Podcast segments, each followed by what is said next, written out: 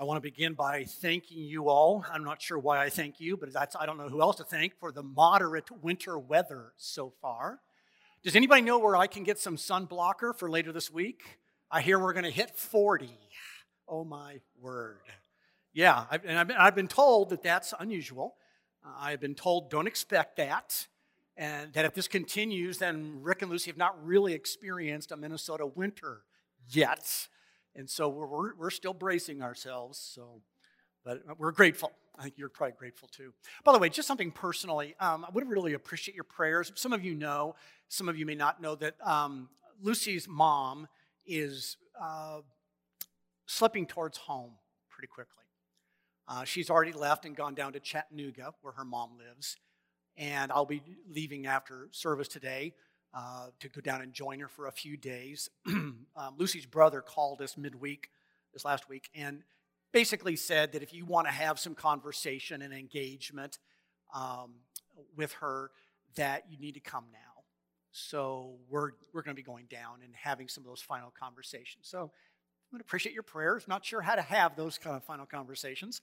And Lucy's mom, as she heads home towards heaven, this is the last of our parents. So it's a real kind of s- stage shifting. I know so many of you understand this.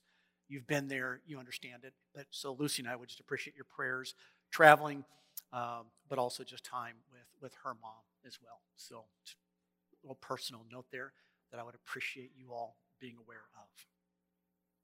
Well, last Sunday we started a series on how to make the transition from 2020 to 2021.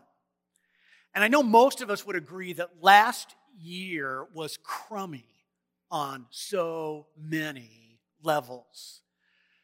So, even though as we breathe a sigh of relief as we see 2020 in the rearview mirror, at the same time, we need to recognize that we face a risk. The danger is that believing that just because the calendar has changed, that that means our circumstances have changed or will change. You see, I'm utterly convinced, utterly convinced that our experience of 2021 is going to be more determined by our mindset. Now, what is a mindset? A mindset is composed of those established attitudes and opinions and expectations that we tenaciously hold on to. So a mindset is very is incredibly powerful for us because it becomes the lenses, the glasses through which we view all of life. Now, for the followers of Jesus, our mindset, if it's biblical, should help us live with a hope that then releases us and empowers us to have joy and a peace and a compelling sense of purpose for every single one of our days. And to start down this road of, of discovering what kind of a mindset should we have in 2021 i felt like we needed to have a fresh start. So last sunday the first sunday of the new year we did just that. And by the way if you have not seen it or were not here let me encourage you while it's still up on our website to go back and not just watch a week ago sunday's service but also to engage in it because it asks you to be a participant. Because having a fresh start is vital then to having the right mindset for this coming year. Because sometimes you've got to clear away the debris before you can build. So, where are we going next after a fresh start? Well, starting today and going for the next three Sundays, we're going to be examining the three critical components for a biblical mindset that will make an enormous difference as we journey through 2021. So, this morning, I'd like for us to consider the first mindset. And to do that, I'd like to ask a couple of questions. For example, for example, the first, not example, but the first question I have is why are you here? Now, I don't mean that in an existential way, but I mean physically right here in this place. In other words, why do you devote a significant amount of your time on Sunday mornings to gathering with other people in this very room? I mean, after all, have you heard what Bill Gates, the, uh, founder of Microsoft, has said. He said, in terms of allocation of time resources, religion is not very efficient. There's a lot more I could be doing on a Sunday morning. So, why are you here? And here's my second question that regardless of how you answered the first one, what would make this time better? Would you have a better Sunday morning experience here at Lakewood if the lighting was better? If the song selection was more to your liking? If you alone had control over the thermostat for the temperature in this room? If the volume, you could make it louder or you could make it softer? Now, is there a common denominator between those two questions I asked? Why are you here and what would make this time better? Well, absolutely. There is a common denominator, and it's the idea of expectations. You see, each one of us walks into this room every single Sunday morning with expectations about this weekly corporate gathering. And we usually then walk out of here and evaluate the service based on whether or not those expectations were met. So, how do we answer questions like, why am I here and what would make this time better? Well, if you have your Bibles, open them, if you would, to Psalm 95, bring them up on the device you have. Because this psalm speaks to the expectations that we are to have about corporate worship. Now, we could literally have a 20 or 30 week series on worship and all that it means and, and how it's a 24 7 focus. But Psalm 95 just narrowly addresses when believers gather in corporate worship. So that's all we're going to be looking at this morning. And the psalmist, and more than likely it was David, but it may not be, is going to surprise us by pointing out why we are called to be here and also caution us about how we come. So I want you to be very aware of what's going to unfold here in Psalm 95. For worship is not something that happens to me, but rather it is something that comes up out of me. So notice in the first part of this psalm, how we are called to respond to the Lord from our hearts. Look at the text. Look how verse 1 begins. Oh, come. Now drop down to verse 6. How does it begin? Oh, come. So I am invited to come and give my God worship in two powerful ways. The first heart response is seen in verse 1 and verse 2. Look at them. Oh, come. Let us sing to the Lord. Let us make a joyful noise to the rock of our salvation. Let us come into his presence with thanksgiving. Let us make a joyful noise to him with songs of praise. Notice there, we are called to come and worship the Lord with unashamed celebration. Biblical worship asks us to engage as enthusiastic participants. Again, look at the words that the psalmist uses sing, make a joyful noise, come with thanksgiving, come with songs of praise. In other words, David or whoever wrote this is identifying that our Lord wants to see out of us unashamed enthusiasm when we worship. And that's why throughout the history of the church, music has played such a crucial role in corporate worship. I mean, by the way, did you know that um, endorphins are released inside of us, which helps to then create positive feelings inside of us when we sing? And this is especially true when we are singing with other people around us. Group singing also produces the production of oxytocins. That's a bonding hormone inside of us. That reduces stress, it reduces anxiety, but it also increases feelings of trust and well being. So it's no surprise that when we sing and sing in a corporate situation, some incredibly powerful things are happening literally inside of our bodies. The psalmist wants us to approach worship as an engaged, celebrating participant. That means we are the performers, and God in heaven is the audience. That also means that what happens up here is not really what matters, it's what happens out there that matters. So let me ask what does unashamed enthusiasm look like for you? It may not look like it for somebody else, but how about just for you? Well, let me ask what does unashamed enthusiasm just look like for you generally?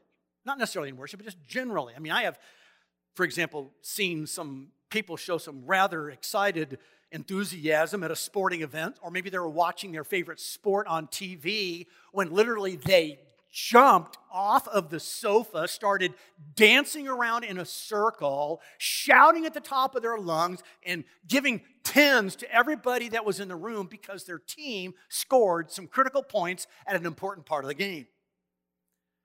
And yet, the very next Sunday in worship, that same person sat in their Sunday morning with their arms folded like a statue, and the look on their face was, I dare you to get through to me.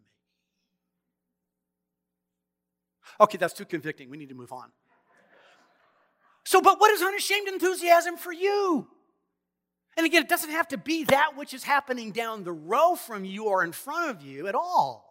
Because I'm not talking about drawing attention to yourself. That's not what I'm saying.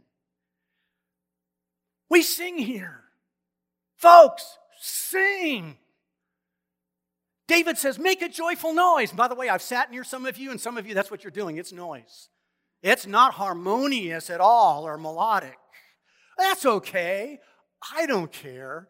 Is it joyful? Is it what you're giving to the Lord?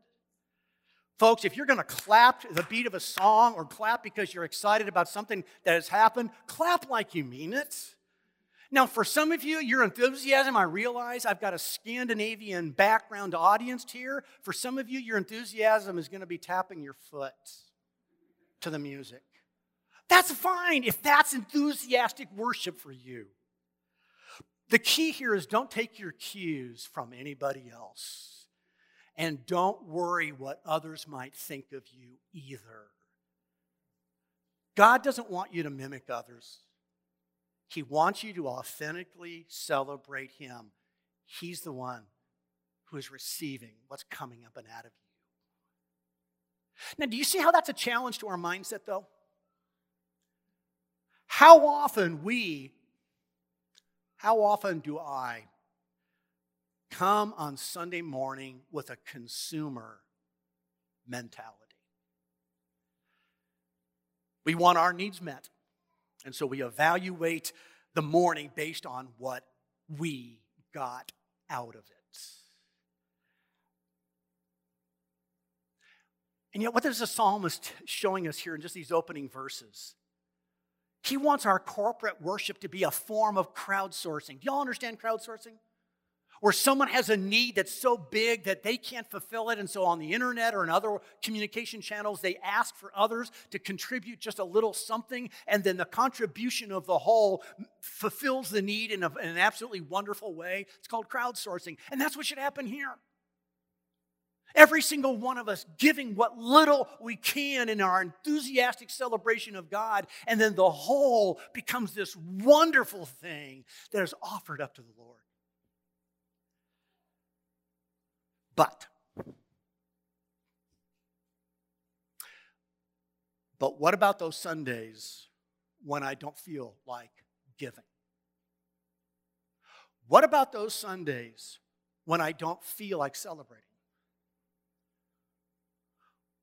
What do I do when I come in here and I have had a week where I have felt beaten down, where I'm discouraged, where I'm frustrated, I walk in here angry. I walk in here worried. How can I come and celebrate sincerely when my life stinks? Look at the first word of verse 3. For. The psalmist now talks about why and how can I be motivated to give an unashamed celebration to the God of heaven even if things are not going well. Well, for what? For it's based on who God is and what He has done. Look at verse 3. For the Lord is a great God and a great King above all gods. In his hand are the depths of the earth, and the heights of the mountain are his also. The sea is his, for he made it, and his hands formed the dry land. See, so often we allow our worship to be determined by our immediate circumstances, our immediate surroundings. Do I like the songs? Is the volume okay? Is it too warm in here? Have we been standing way too long for all these songs? Please let me sit down. The list of consumer possibilities is a long and odious thing. But the psalmist indicates that our worship is ignited, first of all, in verse 3, by God's position. He's a great God. He's the great king. So I can celebrate regardless of my circumstances because my God is still on the throne. That never changes, regardless of the way I'm feeling at the moment. He has got the highest place of authority. And my worship honors him in that, regardless of how I feel. Even if on a Sunday morning I have to say, Lord, I have to do this by faith because it sure doesn't seem real at the moment. So I can unashamedly worship, even when, because things in my life seem out of control, my God is not rattled by it. He isn't in heaven thinking, oh my goodness, I didn't think that would happen. In the midst of my hurt, in the midst of my pain, I may not be able to explain him, but I can still exalt him as my great king and my great God, and I can thank him again, even it's by faith, you have got it under your control. But look at verse 5 because there's a second way in which worship is ignited. And that is, my worship can catch fire when I focus on God's power. That's verse 4 and verse 5. He made it all. My God's got this unlimited power base. He created it, and it's all in His hands. It may not be in my hands. In fact, it never really is in my hands, but it's in His. By the way, hold your finger here in Psalm 95, but turn, if you would, back to Colossians chapter 1. Look at how Paul picks up on the same idea and how it is a motivation for our worship. Colossians chapter 1, starting at verse 16. For by Christ all things were created in heaven and on earth, visible and invisible, whether thrones or dominions or rulers or authorities, all things were created through him and for him, and he is before all things. And in him all things hold together. He is the head of the body, the church. He is the beginning, the firstborn from the dead. Now, watch this last phrase that in everything he might be preeminent.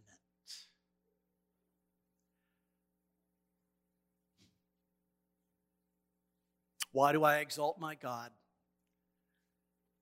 He not only designed it all, He created it all and by his power, he holds it all together.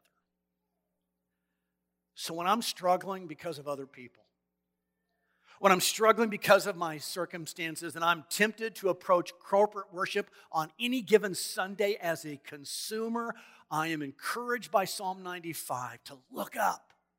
And by faith, if I've got to, exalt my God who is in the highest position possible and has unlimited power. And that's why in these first five verses, we're called to respond to God from hearts in unashamed celebration. But remember, I mentioned verse 1, verse 6, so there is a second invitation, which also is to characterize my worship. Again, verse 6 repeats, Oh, come. So I'm also to worship the Lord with humble submission. Well, there's a word for us as Americans to choke on. Huh. Submit. Okay. Well, look at verse 6. Oh, come. Let us worship and bow down. Let us kneel before the Lord our Maker. When we worship, we come to yield, we come to surrender, we come to relinquish our lives. And by the way, do you notice the distinct change of tone in the psalm right here? Verse 1 through verse 5 is kind of upbeat and lively. Now you come to, to verse 6 and it's kind of quiet. It calms down and has a real touch of humility. Again, notice those words bow down, kneel before. So the physical position that the psalmist is acknowledging reveals a yielding of our lives to him. And why would I do that? Well, what did we just see in verses 3 to 4? Well, he's the great God. He is the great king. He's got all authority. So partially I'm doing it, I'm submitting to that. But watch the sequence here. Our unashamed celebration is based on who God is and his mighty works. But our submission, verse 7, is based on who we are. Notice how verse 7 begins with the word for. Why do I give submission? Why do I yield? Why at times do literally I get down on my knees before my God? Because we are his sheep and we're in his pasture. Wow, that's humbling. I don't know what view you have of yourself. Maybe you think you're a roaring lion. Maybe you think you are this magnificently strong stallion that runs. The Bible reminds us over and over again we're sheep. Pretty humbling. And is his one of his sheep, we are in his pasture. In other words, each one of us is right where he wants us to be. The location that you are in at this very moment in your life is exactly the pasture that God wants you to be in, which means your home, your job, your school, your family is the intended context within which God will work in you and through you. But isn't it easy? I find myself thinking this. It is so easy to wish I was someplace else. It's the proverbial, the grass is always greener on the other side of the fence. But you, did you know that someone has said, you know why it's greener over there? It's because that's where the septic tank is leaking. And notice how the sheep theme continues there in verse 7. We're the sheep of his hand. It is the hand of the shepherd that cares for the sheep. Shepherds want their sheep to grow. Shepherds want their sheep to be healthy. And so it is the shepherd's hand which gives protection, which gives guidance to the flock. Oh, isn't that, isn't that wonderful then when we hear our Savior in John chapter 10 and verse 11 tell us, I'm the good shepherd. And the good shepherd lays down his life for the sheep. And so that's why submission is part of my worship. Because I recognize the loving, shepherding care of God in my life, and I am just simply one of His sheep, and I acknowledge that, and my submission acknowledges my utter and complete dependency on Him. So there you go. There are, there are the two key responses from the heart that I am to give in worship a response of celebration and a response of submission. But the psalm is not done. Notice how then the psalm takes a dramatic 90 degree turn. David, if that's who wrote it, is incredibly realistic. So he takes the time to warn us about a danger. From the, the end of verse 7 all the way down to verse 11, we are now cautioned about resisting the Lord from the heart. The first part of the psalm was about responding to the Lord from the heart. Now he warns us about resisting the Lord from the heart. Again, think about this. If we are called to worship by our hearts responding, in other words, something's coming up and out of me, then doesn't it make sense that what kills worship is the very same thing, that which doesn't come up and out of me? That's what we're being warned about. In other words, a caution flag is being, a yellow one is being waved right in front of our faces. Because when it comes to corporate worship, we are, need to be aware of the choice we are making. Look at the end of verse 7. What is that word there? Today. That Hebrew word literally is talking about right now, at this very moment. So, the warning that we are being given highlights a decision that we make at every given point, every given moment in our lives. Okay, what is that decision? What is that choice? Look at verse 8. Do not harden your hearts. Since worship is about my heart being engaged, then it's a hard heart that kills worship. For a hard heart is a resistant heart.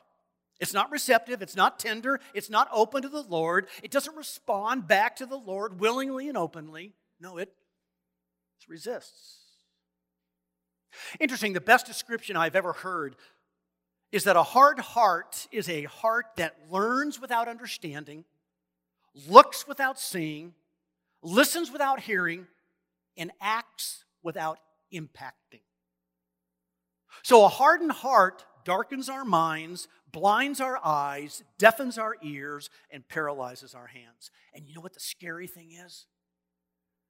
The scary thing about a hard heart is you don't have to be, you don't have to appear to others to be angry or depressed. You actually can come across as very happy and very pleasant, but down deep in your heart, you have determined, I'm going to live my life the way I want to live it. Hmm. And the prime example of all this is what Israel did with the Lord in the Exodus. Look, look how it's described for us here. Do not harden your hearts at Meribah as on the day of Massah in the wilderness when your fathers put me to the test and put me to the proof, though they had seen my work. This afternoon, if you want to take, take this down, go back and review Exodus chapter 17, verses 1 to 7. That's the story in detail, but let me just kind of give you a couple of broad brushstrokes about what's, what, what the psalmist is referring to here. He's talking about that time when the nation of Israel was redeemed out of Egypt and they crossed through the Red Sea in a miraculous way as God divided the water and they went through with the walls of the sea on either side of them. Then after that, they traveled down, put in your mind's eye a, a, map of the, of the Near East. They traveled down the western side of the, of Sinai Peninsula. That is an area of raw and rugged desert. But they weren't just wandering, they weren't just trying to figure it out. Exodus chapter 17 and verse 1 tells us that they traveled from place to place as the Lord commanded. So they were being directed on where specifically to go. But now they're out in the desert. Water and food quickly became an issue for survival. Okay, now let's keep it in context. What encourages worship? Uh, celebration and submission. Good. And why do we celebrate? God's our powerful king. He can do anything. Why do we submit? Well, God's our shepherd, and we're dependent upon his care. So Israel was walking through the desert by the direction of God, their king. Now they need to learn to trust his shepherding care. But did they? Well, verse 9, they did not.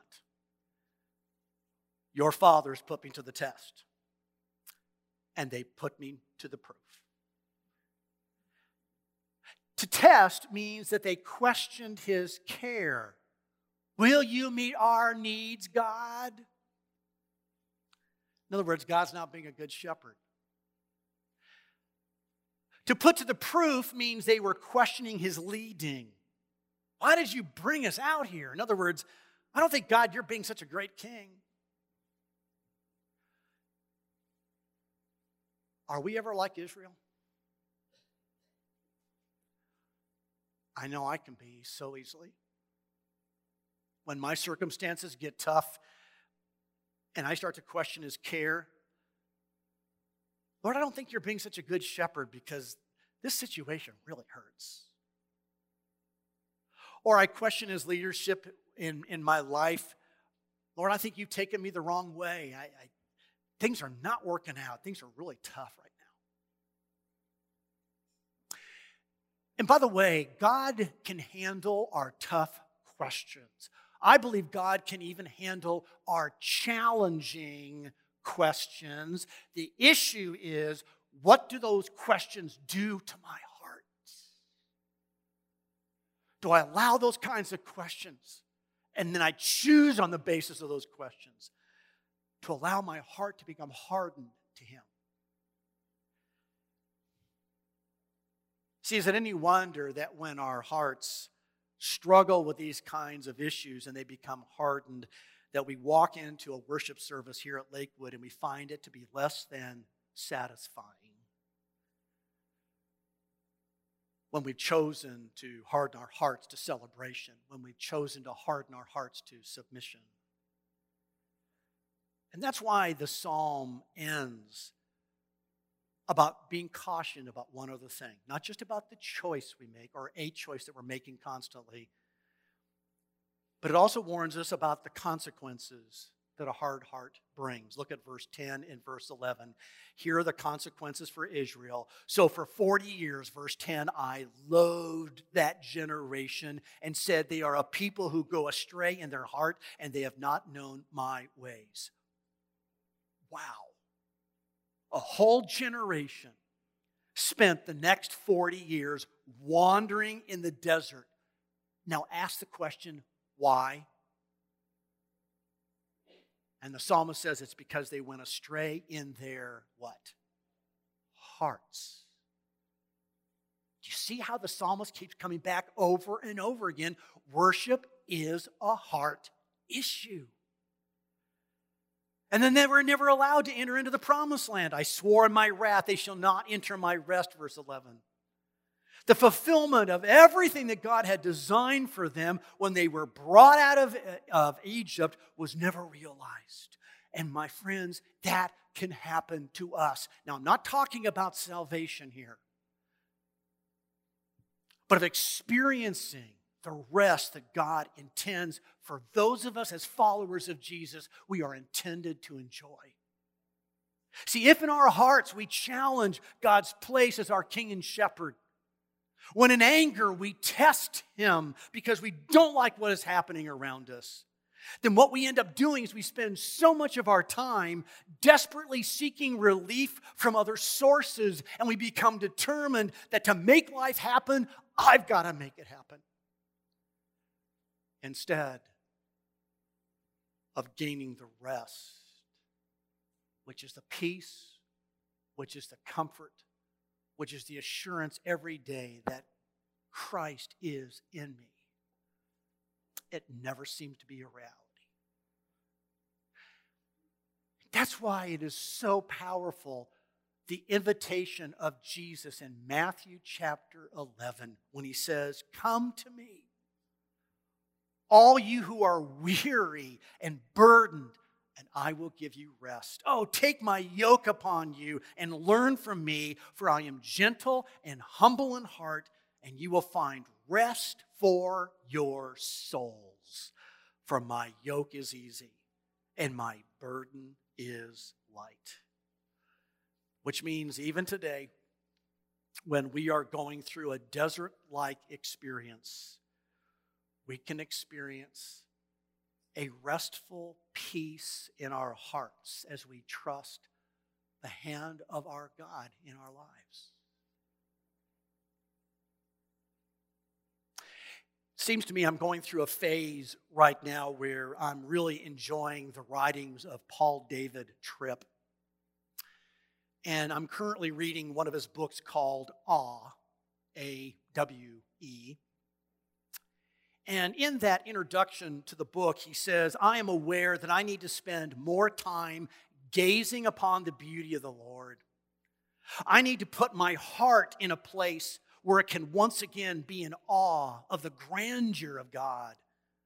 I need awe of Him to recapture, refocus, and redirect my heart again and again. And I need to remember that the war for the awe of my heart still wages within me.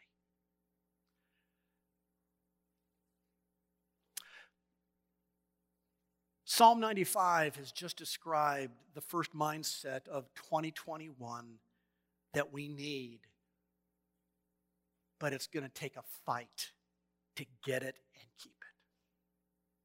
So here's the way I put it. What is this first mindset all about? This first mindset is I will cultivate a mindset of giving in worship so that my daily focus is looking up and not down. Now, there's a corollary to this that I want to give you. That mindset is only possible when I give up coming to get, and I get that I'm coming to give. For worship is not something that happens to me, but something that comes up and out of me specifically from my heart, may our Sunday mornings together be a time when each of us gives to the Lord my unashamed celebration and then my humble submission. Let's pray.